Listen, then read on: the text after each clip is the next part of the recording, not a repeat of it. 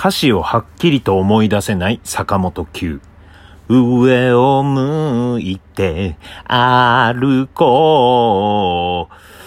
う。何かがこぼれないように。三拍子高倉の高倉ラジオ。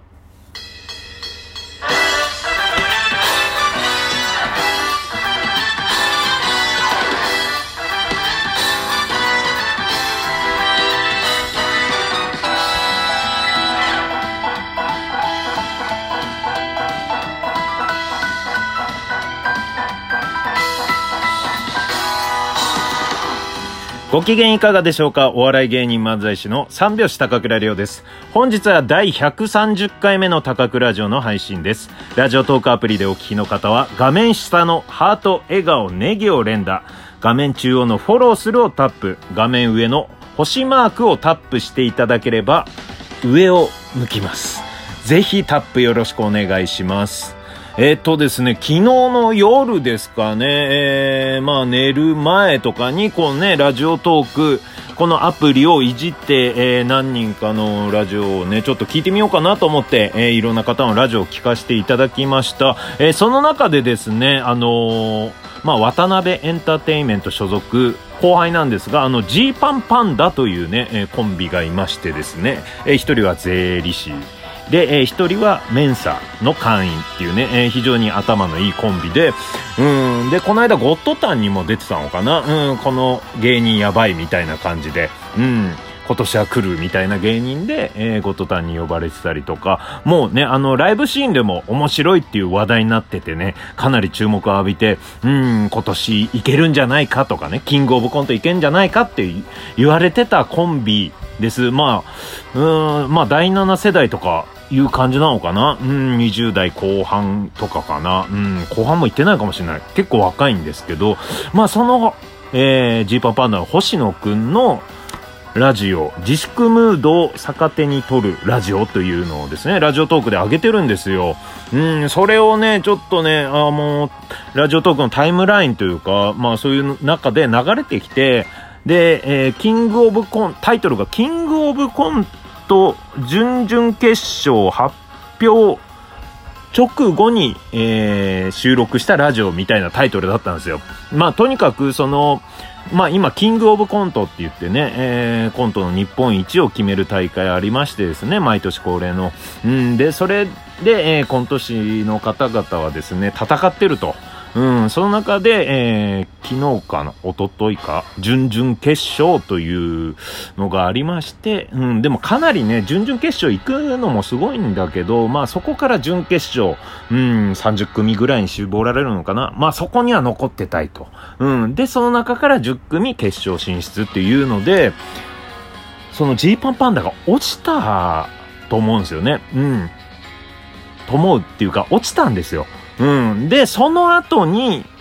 えー、星野くんがその気持ちを近くの公園に行って、このラジオトークに話すっていうラジオが、すごいなんかね、うん、心打たれたというか、うん、まああの、僕もね、えー、まあ15年ぐらい、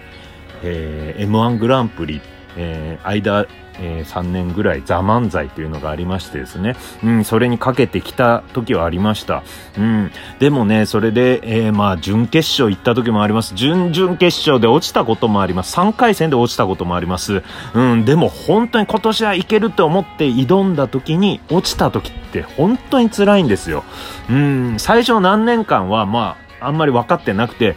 うん、ことの重大さね。うん、あと、やってるよって自分では言うけど、全然今思えばやってなかったりとか、うん、でも後半につれてね、本当にこう死ぬ気でやってたりとか、うん、もうそれのための一年、うん、まあ一日、うん、もうそれ、それのためのずっと毎日をくり、うん、暮らしてるっていうね、そんな状態で3回戦とかで落ちたっていう時、本当にもう投げ出したい、何もかも投げ出したいとか、うん。なんかほんとこの感覚はお笑いやってて、この賞レースに参加してる人じゃないとわかんないかな。うん。まあでも何かにチャレンジして、うん、ダメだったっていう時のあの感覚ですよ。一生懸命やって。うん。だからね、それの気持ち、えー、僕とかは、まあツイッターとかで、まあ僕とかほとんどの芸人ね、悔しいなとか、うん。まあ来年頑張りますとか、なんかね、辛いところはあんまり見せない、うん、お笑い芸人だからね。うん。前向きなことを、へこんでませんよとか、なんならね、ボケたりもしてました。うん。そのツイッターでね、ちょっと、悔しいけど、こんなんでへこまないで、こういうツイッターでもボケたりしてますとか、うん、そんな感じのところを、見せてたりしたんですが、まあそれは多分強がりだし、自分を受け入れてない証拠だったと思うんですよ。まあいろんな人がいていいと思うんですけどね。うん、でもその、ジーパンパンダの星野くんのラジオトークは、うん、もうね、あの、多分だけど、ラジオトークないだけで、こう全部出そうと思ってたんでしょうね。うん、まあ他では、あ、多分、ツイッターとかでもあんまりそういうね、ところは見せてないと思うんですが、ラジオトークの中だけで公園に行って、夜の公園暗い中で一人でもう包み隠さず今のその準々決勝で落ちちゃった時の気持ちをねこうね赤裸々に話してるんですよ。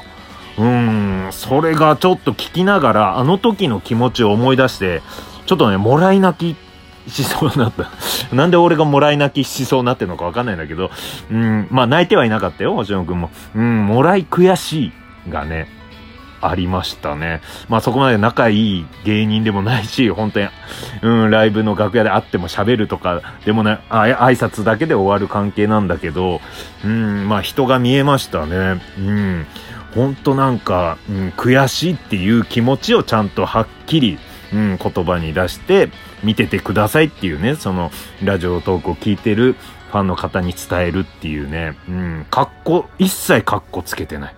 いや、それがかっこよかったね。うん。僕はね、あのー、かっこつけちゃうんですよ。うん。ラジオトークでも YouTube でもかっこつけちゃうね。ダメな姿を見せたくないっていうね、とこがあるから、うん、そういう、うん、多分落ちた時でもちょっとね、気丈に振る舞っちゃったりして、うん、でもね、この、星野くんの、まあぜひ聞いてみてください。どんな感じかね。まあ、それもおすすめするのもどうかなと思うんですよ。うん、今まで特にね、こう、うん、まあこのところだけ聞いてっていう感じじゃないけど、まあ星野くんの人間性と、あとネタを見に行ってあげてください。いや、面白いんでね。それでその上でのその悔しさとかね、まあちょ、それもね、偉そうなんですよ。見に行ってあげてくださいも。そんなことはない。まあ、見たことない方はぜひ見てください。うん。いや、なんかね、ちょっと勉強になりました。うん、かなり後輩のね、うん、そういうラジオトーク聞いても、やっぱり自分の気持ちはちゃんと、うん、伝えれるとこでは伝えて、あとは、まあ、どういう気持ちでそうやって喋ったのかはわかりません。全部吐き出そうと思ったのかもしれませんね。うん。だから今後ね、まあ僕とかもなんかそういうことがあったらですね、こういう、うん、ラジオトークだけでは、そういう風に包み隠さず、うん、これを聞いてる方はですね、うん、三拍子高倉の応援してる中でも、結構コアな方だと思ってるんです。本当にありがたいことに、うん、この12分間を毎日聞いてくれてたりする方はですね、うん、あ、これ、初めて聞いた方は申し訳ないです。うん、ここから好きになってください。うん、だからね、あの、うん、ちょっと今後はなんか包み隠さず全部、うん、さらけ出して、うん、隠すとか隠しますよ。うん、さらけ出した感じの、うん、高倉をこうね、ラジオで聞いてほしいな、という、うん、ことを思いましたね。うん。まあ、すべてがそれじゃなくてもいいですけどね。なんかそういうことがあった時は、うん、ちゃんと、えー、こちらのリスナーの皆さんにお伝えしようかなと思いました。はい。えっ、ー、と、お便り来ております。えー、ラジオネームラムタムタガーさん。高倉さん、いつも配信楽しみにしています。先日のネギボタンさんからのお便り感銘を受け、思わずメッセージ書かさってしまいました。えー、ネギボタンさんが戦争のことを知らなくても生きていけますが、知っていた方がいいと思う。という趣旨のことをおっしゃっていて、深く共感するとともに、先日ツイッターで知ったある方の言葉が私には思い出されました。それは、あの、アウシュビッツの収容から生き延びたアイシュビッツミュージアムの館長を35年間務められたカジミエシュ・スモレンさんという方が若い世代の人たちに語りかけたこと。ば、えー、君たちに戦争責任はない。しかし、それを繰り返さない責任はある。です。えー、この言葉はネギボタンさんの戦争について知らないよりは知っていた方がいいという理由の答えの全てではないにせよ、かなりの部分において答えのウェイトを占めているように私は感じられてなりません。人の死に関しては漫才をネタにしないという三拍子さんのスタンスを私は至極真っ当だと思いますし、尊敬しています。一方、何も銃やミサイルを実際に用いなくとも自分と異なる他者を尊重できなかったり、民族などという曖昧なくくりで差別や軽視をしたりすること、あるいはまた自らの正当性を強引に推し進めることで、戦争や殺し合いの方がはいわゆる平和という日常においてさえ醸成されつつあるのではないかと私は思います。はい。えーとですね。まあ、たくさん、えー、送っていただきました。